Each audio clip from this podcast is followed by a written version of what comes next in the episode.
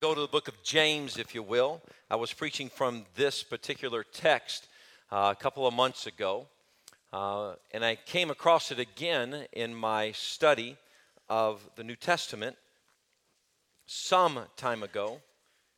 And I want to bring to our attention in James chapter 1, we're going to look at verse number 2 through verse number 8.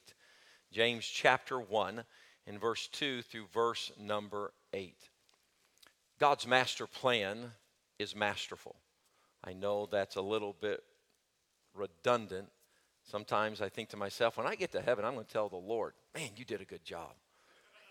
Not that he needs my approval or my pom poms to cheer, but he just has done a great job. Brother Turnbull, good to see you. Sorry.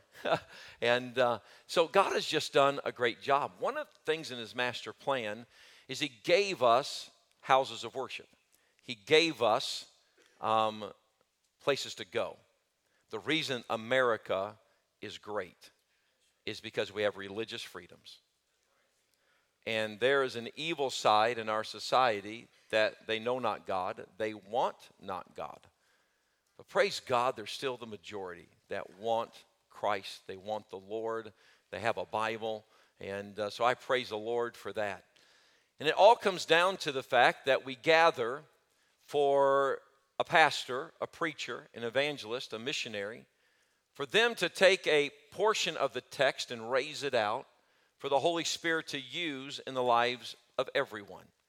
This process is only thwarted or confused or damaged when the pastor has an agenda he's trying to get done. I am not a politician. I do not have a platform from which I direct the church. I only have the scriptures.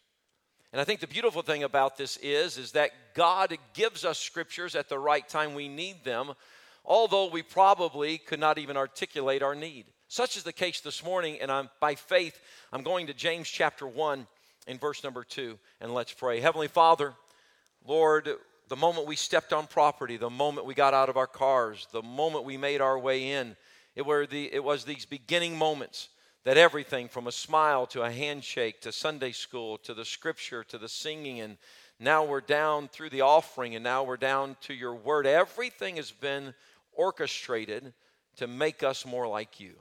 Not orchestrated by us, but orchestrated by you. You've given us the word.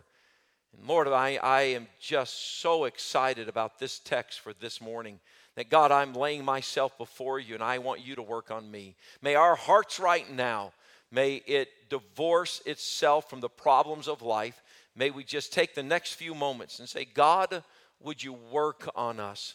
God, give us something. Help us as we look into your word. In Jesus' name we pray. Amen. My brethren, James 1 2, count it all joy when you fall into diverse temptations, knowing this. I love those two words.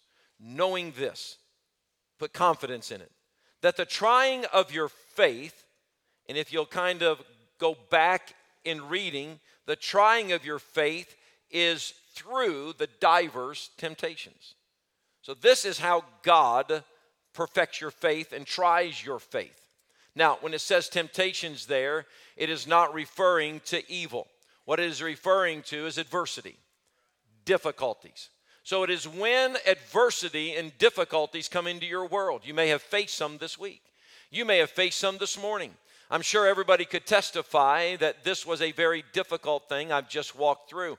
This adversity for saved people is to try their faith, it is to perfect their faith. So he is writing and he's saying this. Now, brethren, listen to this. Count it all joy when you fall into divers temptations, knowing this, that the trying of your faith worketh patience. But let patience have her perfect work, James 1 4, that ye may be perfect and entire, wanting nothing. If any of you lack wisdom, let him ask of God, that God that God giveth to all men liberally and upbraideth not, and it shall be given him. But let him ask in faith, not wavering. For he that wavereth is like a wave of the sea driven with the wind and tossed. For let not that man think, the man that has strayed off course for let not that man think that he will receive, shall receive anything of the Lord. A double minded man is unstable in all of his ways. for you and I to truly appreciate the, the verses we just read, we're going to have to understand why it was being written, to whom it was being written. So let's go back to verse number one. Would you look at James chapter 1 in verse 1? James, a servant of God and of the Lord Jesus Christ, to the 12 tribes which are scattered abroad, greeting. James is sending this letter to these 12 tribes of believers that are now, listen to this, this is one of those beginning blocks for the truth. They are now not centralized in fellowship and in one location. That, that's very important. They are not centralized. They now are not a Acts 2 congregation. In fact, I want you to go to Acts chapter 2, if you will. And in Acts chapter 2, you're going to find out that people were getting saved. And in the early church, these Jews were getting saved. Gentiles are, are going to start more. Gentiles are going to get saved, but now Jews are becoming believers. And if you'll look all the way down in, in Acts chapter 2, and we go all the way down to the very end of the chapter, it says this in Acts 2.42, verse 1, I should say, 41. Then they that gladly received his word were baptized, and the same day there were added unto them about 3,000 souls, and they what? Continued steadfast in the apostles' doctrine and fellowship and having chili on Sunday night. Now that's what Bob's version says. Amen. When I was studying this, I'm like, hmm. And then you're going to need a lot of prayers after. That's the very last thing there in the verse. And fear gets better. It's a continuation. Fear came upon every soul. so you'll find here that I got to stop. You got to you'll find here that the early church they were getting saved and the ascension had happened and now the, the power had happened the, the day of pentecost had happened. This thing was like wow the power truly was manifested and people started getting saved and people started joining the church and this church of jerusalem everything was just bundled together. They had all things common. They were breaking bread. They were going from house to house. It was an amazing time. But then something happened as you travel through these chapters Acts 2, Acts 3, Acts 4, Acts 5, Acts 6, Acts 7. Go to Acts chapter 8, verse 1. In Acts chapter 8, verse 1, we now understand the context of James. I just don't want you to come to church to, to walk out and saying, you know, what is the basis for what we're talking about? I want you to learn. So let's learn the book. The book of James is predicated, or, or I should say, is a result of what happened here in Acts chapter 1, verse 8. If you're trying to put together the rest of the New Testament, it, that's why it's called the Acts of the Apostles. Because what happens is everything from here with the churches, you can find the footprint in the book of Acts. So, Acts chapter 8, verse 1. And Saul was consenting unto his death, and at that time there was great persecution against the church, which was at Jerusalem. And they were all what, please? scattered abroad throughout the regions of Judea and Samaria, except the apostles. Go to Acts chapter 11 and verse number 19. Gentlemen, if you will get ready with that slide, and I'll tell you in just a moment. Acts chapter 11 and verse number 19.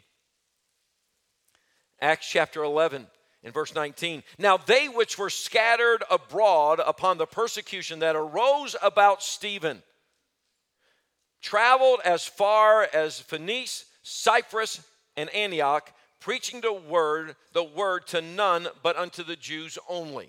Now, this is very important to give you an idea of what has happened. They were centralized, and all of a sudden, but persecution started. And any time that you live for the Lord Jesus Christ, persecution is going to come your way. Yea, and all that shall live godly in Christ Jesus shall suffer persecution. So here they were centralized, and this is very important for the sermon. If you'll put the slide up there. But then all of a sudden, all the arrows represent the direction that they went.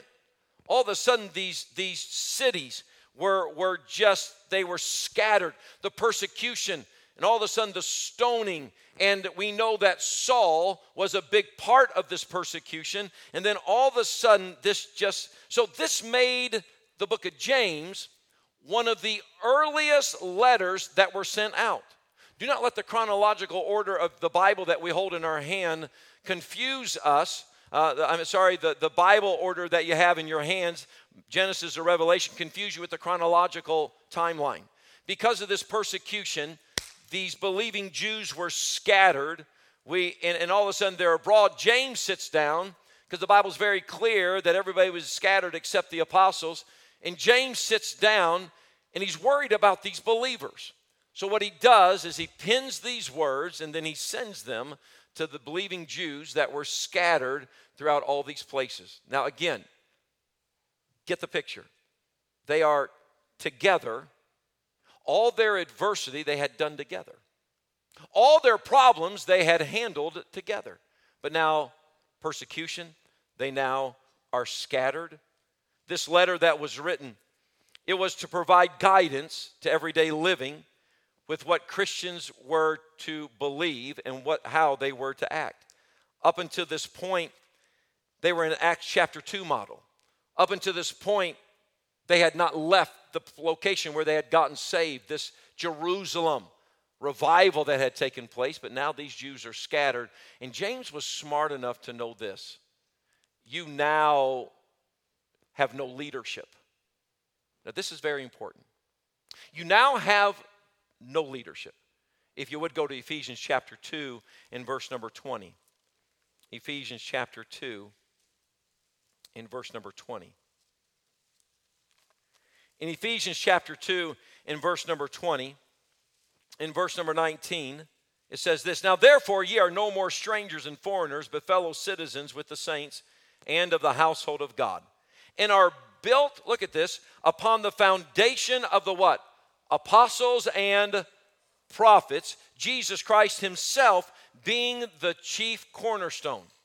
So the problem here was is while these churches were getting established, James' fear was that you're going to go through a tough time and you have no apostle to turn to. You, you have no church leader to turn to. So this is why he was writing these brethren and we come down to this encouragement in verse number two. Look at it, my brethren. Count it all joy when you fall into divers temptations, knowing this, that the trying of your faith worketh patience. But let patience have her perfect work, that ye may be perfect and entire, wanting nothing. Uh, wanting nothing. You will experience many trials, is what he's telling them.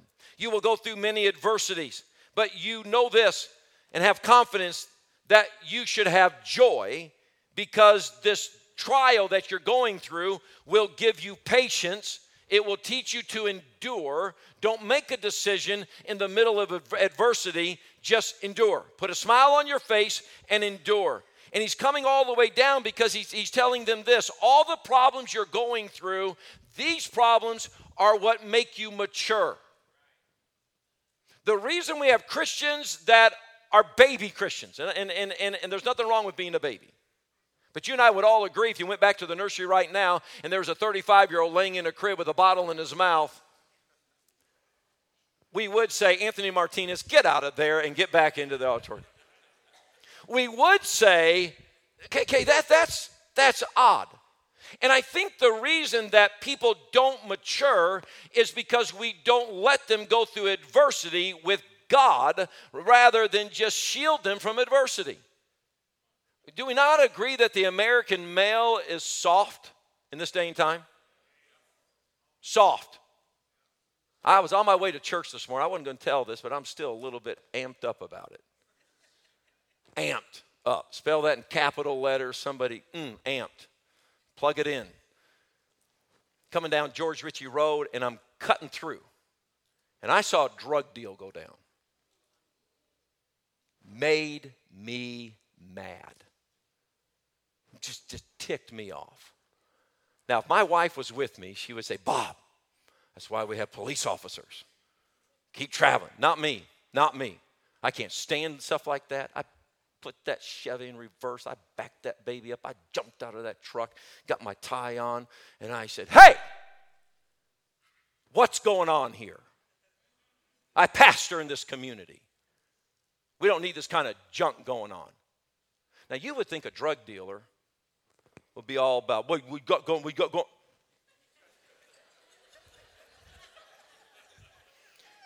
You said, What would you have done if you had done that? I've been, oh, I'm just kidding. I, I didn't really mean that. Y'all, I don't know what came over me. but it was like, hey, I pastor in this community, and that kind of junk. What? what i took a picture of the license plates. I'm, I'm, I'm still mad right now. But you would think a drug dealer, I didn't tell my last name, I didn't tell him where I pastored. you would think a drug dealer would be all up in my business. But it was amazing that even drug dealers ain't got a backbone. And I'll tell you why. I don't know about them. Let me reverse and get out of the drugs. And and but but the reason that adults to some degree, and we got a couple police officers right now, and I know what they're thinking. I am not going to look your way, guys, because I know you're saying to yourself, What were you thinking, Pastor? Where were you? You should have been hooked up with me. We could have had a great time. I could have been on Police Live PD. And, uh, oh, are we not supposed to watch that? And, uh, and I would have been like, That's me, Pastor. P, policeman, P, pastor. I got to stop.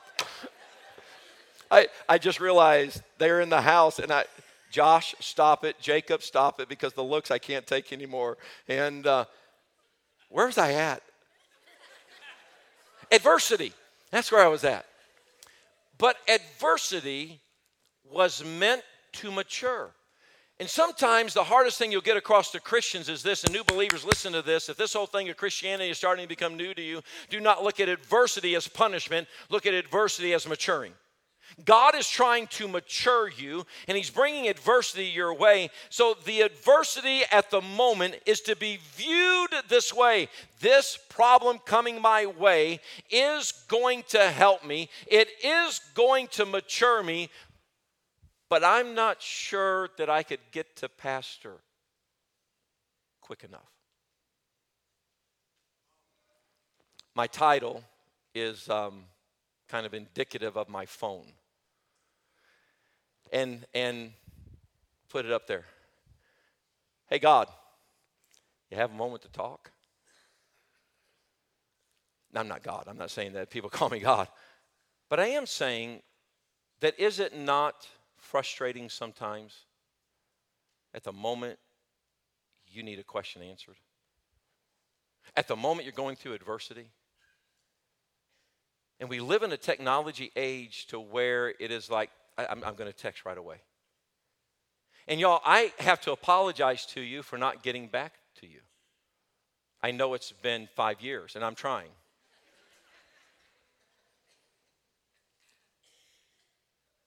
But I would tell you this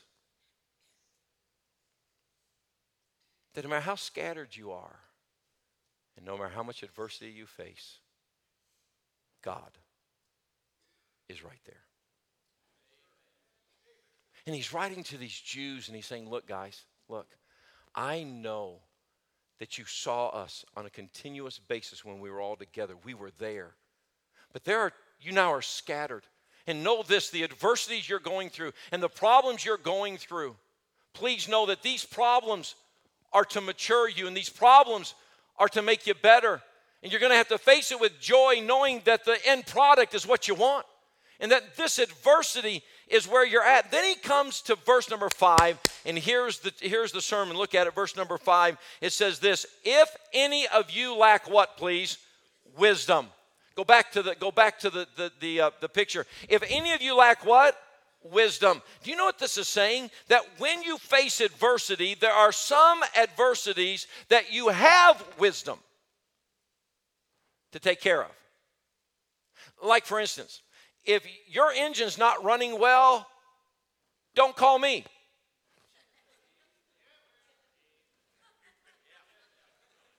How many, when your engine when, when your engine's not going well, how many do not think of me as a resource? Would you raise your hand? You do not. Now that hurts me. I, I don't think I can preach anymore. When you have a medical condition and something's wrong with you, don't ask your husband. Husbands are the most unsympathetic creatures to ever walk the planet. The wives, of revival's happening right now.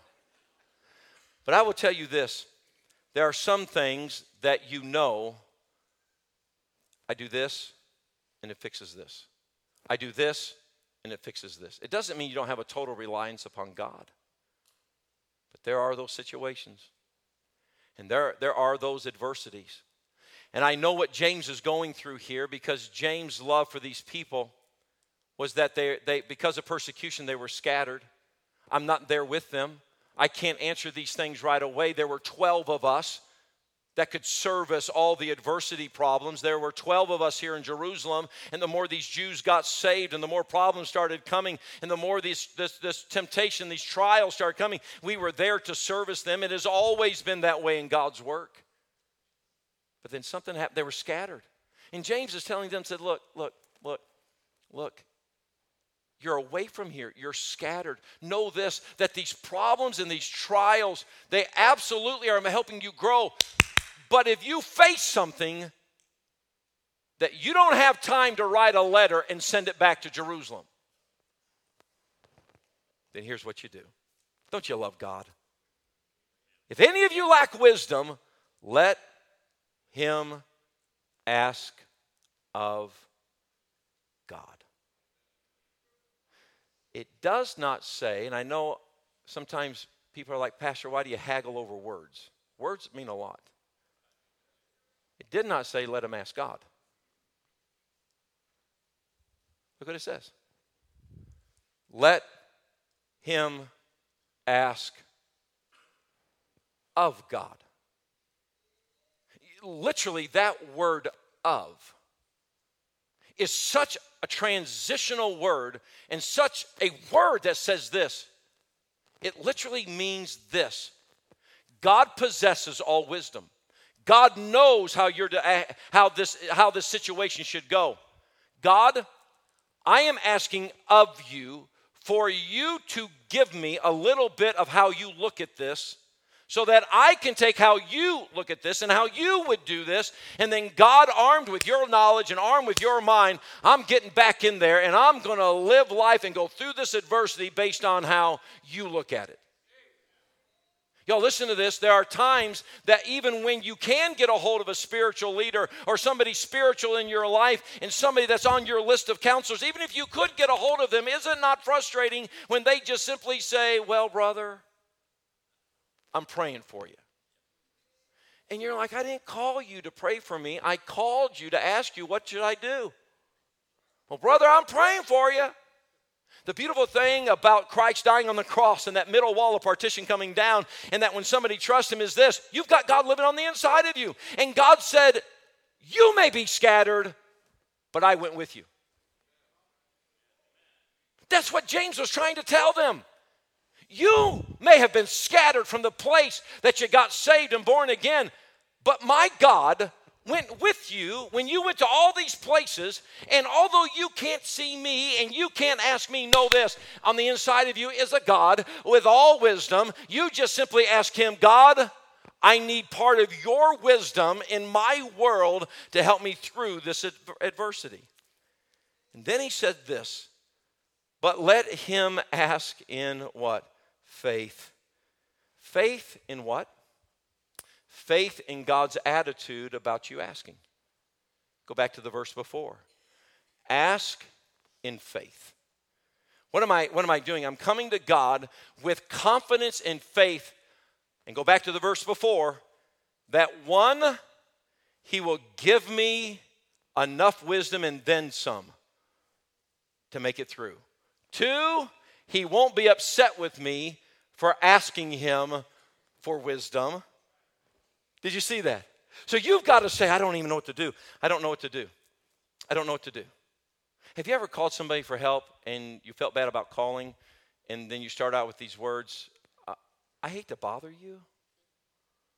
How many that's your default opening statement sometimes? I, I, I hate to bother you. I hope I'm not intruding. I'm, I hope I'm not invading. And don't you love it when somebody goes, Yeah, you're wasting my time. What do you want? You know what I mean? You already feel that low, and then they reject you, and you feel that low, and like, what do you want? Yeah, I'm busy. And it's like, ah. Now, question do we go any further when somebody responds that way? Nah. Nah. God I don't know what you're going through. I don't know what tight spot you're in. But the devil is a master at bitterness, seeds, seeds of bitterness that he plants in believers' minds and hearts that tell them this nobody cares. I can't get a hold of anybody. If they really cared, they'd call me back. If they really did this, they do this and do that. Let me tell you something. There is on the inside of you a somebody that all you got to do is ask. One, two, he will never say, What are you asking me about? Shouldn't you know that? How many's ever asked an honest question for somebody to look at you and don't raise your hand, as, uh, just in your heart, ask an honest question, and then all of a sudden somebody made fun of you for just an honest question. I, I just, I don't know. I just, I'm asking. I'm, I'm thinking of kids in class situations to where maybe somebody doesn't understand an algebra equation. The rest of the class gets it, they understand it. But I wonder how many children sit in silence struggling with no wisdom of how to do this because if they did raise their hand and said, I, Can I ask you, what, what is that all about? And the other kids in the class, are you there with me in your mind? The other kids in the class go, Oh, you should know. Why, you dummy or something? Like, that's obvious. Brother Robinson, I now am going to pull you into the message. I've been waiting for this. So Brother Robinson was so kind. And I'm always stepping into stuff like this. So he has some wood. We're unloading this wood. and I look at Brother Robinson and I said, Hey, what you been doing today? He just got done cutting up a tree. There were guys helping, and I said, Hey, what you been doing today? Brother Robinson. And the guys all stop. They look at the trailer, and he's like, Cutting wood? Oh, yeah, that's why we're unloading it because that's what you've been doing today. I mean, my mind wasn't working. And I thought, okay, that's funny. And I've still been laughing about that, you know. Hey, what you doing? Cutting up wood. That's cut a tree. That's why we're unloading. Get it? like I'm on NyQuil. I don't know. And uh, and understand, but God, God never. When you go, God, I don't know. I don't know how to do this. I should know how to do this. I, am I'm, I'm smart enough, I should know how to do this. And it comes back to the number one thing God hates pride. Pride. Did you hear that? Pride. And there's nothing wrong with asking people. There's nothing wrong with going to people saying, hey, could you kind of help me out? But you know who you need to go to first? God. Because God. Parents, when your kids face a tough situation, push them back to God before you give them your mind. Say, how about we do this? How about we go to prayer? How about you go read the word for the next five, ten minutes and let's let's see what God has to say about this. Because there is something that says, God, I need your help. He says this, you ask, ask in faith, not wavering. So now you have the wavering, which is interesting. For he that wavereth, look at it, is like a wave of the sea driven with the wind and tossed. These two verses are very, very important because these two verses shed light on this. Listen, from the moment you face adversity to the moment you ask for help, however far apart those two are, will give you a double mind on the situation. Think with me. He used the term tossed to and fro. I'm going to let Ethan, you're going to be my adversity. Get up here. You're my adversity. Truly, he is my adversity. So, adversity happens. Watch this. From the moment adversity happens, to the moment I ask God for help. However much time I put in there, I'm tossed. The literal underlining thought here in the scriptures is the waves are pushing me away from the adversity and I am out away from it.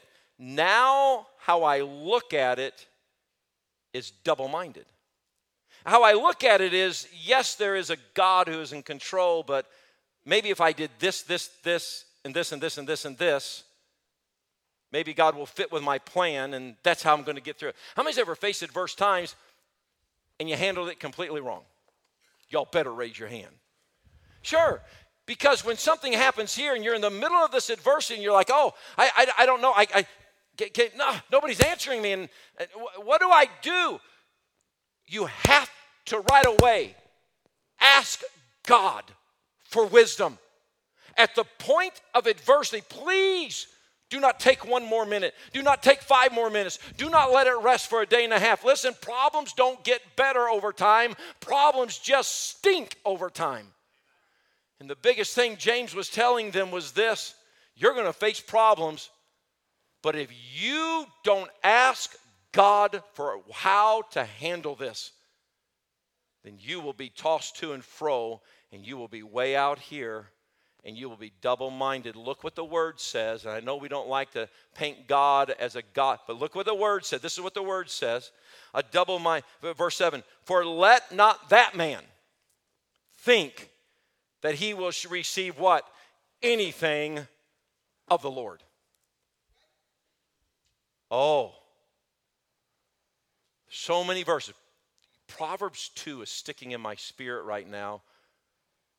You ever confused about Proverbs 2 to where it says, I called, but he laughed at my calamity? Don't back away, you're my adversity. Watch this. God says this through James Hey, believers, scattered, problems are coming your way, adversity is coming your way. Know this that your God is ready to give you of his wisdom, and your God is ready to help you through your adversity.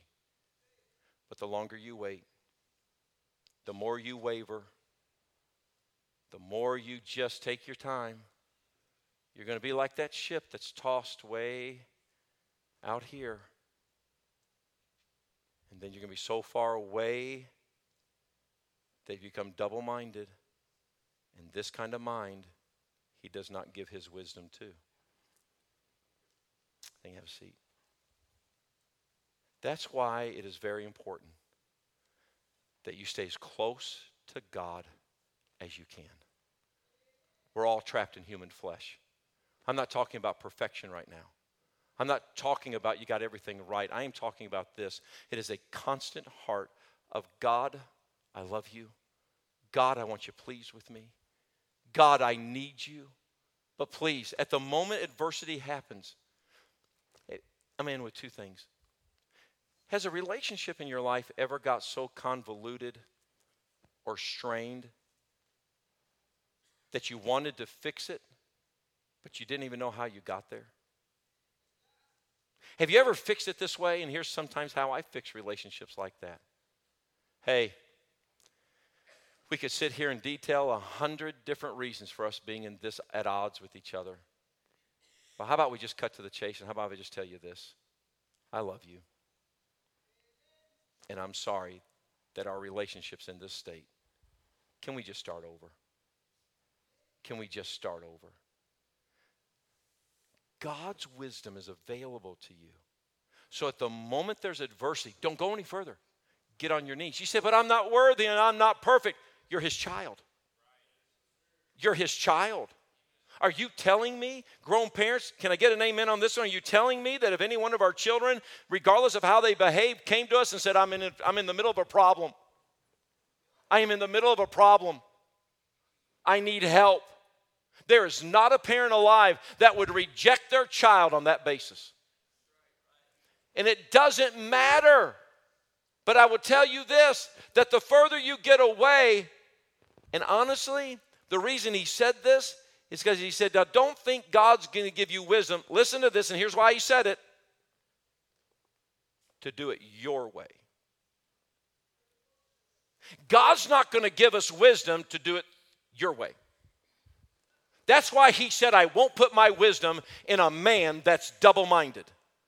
Because a double minded man is so unstable that he would take my wisdom and try to do it his way and spiritualize the whole thing. Question Do you ever give a million dollars to somebody who can't handle money? No. And that's why you got to stay close to the Lord. I use this by permission, and I'm done. Got a call from one of our men several months ago. He was just very honest. He said, I am so going through it right now. He said, I'm going to give you a situation, Pastor, that adversity I'm going through that I've gone through for the last six months. I said, So how long ago did it start? He said, Six months ago. I said, Have you talked to the Lord about it? He said, Pastor, I'm so far removed from the Lord. I'm so far removed, I, I don't even know what to do. Then he said this, but I know that you walk with the Lord. Could you get the answer for me? And he's in the auditorium this morning, and, and I know he's chuckling a little bit right now. And here was my answer to him I can't get the answer for you, but I can go with you to get the answer. I'm not a pope. I'm not all knowing. But I'll go with you. He said, Can we meet? I said, Absolutely. Where are you at? He told me where he was at. We met. And we just simply got on our knees right there in that parking lot where we met. And I said, God, my friend needs a little bit of wisdom. He's a little bit scared to talk to you. God, please hear him. I said, I'm going to leave. Get back in your truck, and you just spend time with the Lord. Ladies and gentlemen, listen to this. Your God is waiting and ready to give you the wisdom you need to go through the adversity that you're in. And if right now you're here and you're saying, I'm in a tough spot, I mean, I'm in, I mean, I'm in the middle of those one that, that, that my reputation is at stake and my future's at stake and my children are at stake and this is going wrong. I can see it. Then this is adversity then it's time to ask wisdom of God. And it's time to commit to God. That God, from now on, when I face a problem, I'm going to ask you first what is going on. You say, Pastor, are you trying to get out of counseling and talking with people? I love talking with people, I love counseling. But I'm trying to tell you your first move ought to be to your knees with God. Heads bowed, eyes closed. I'll ask the musicians to come.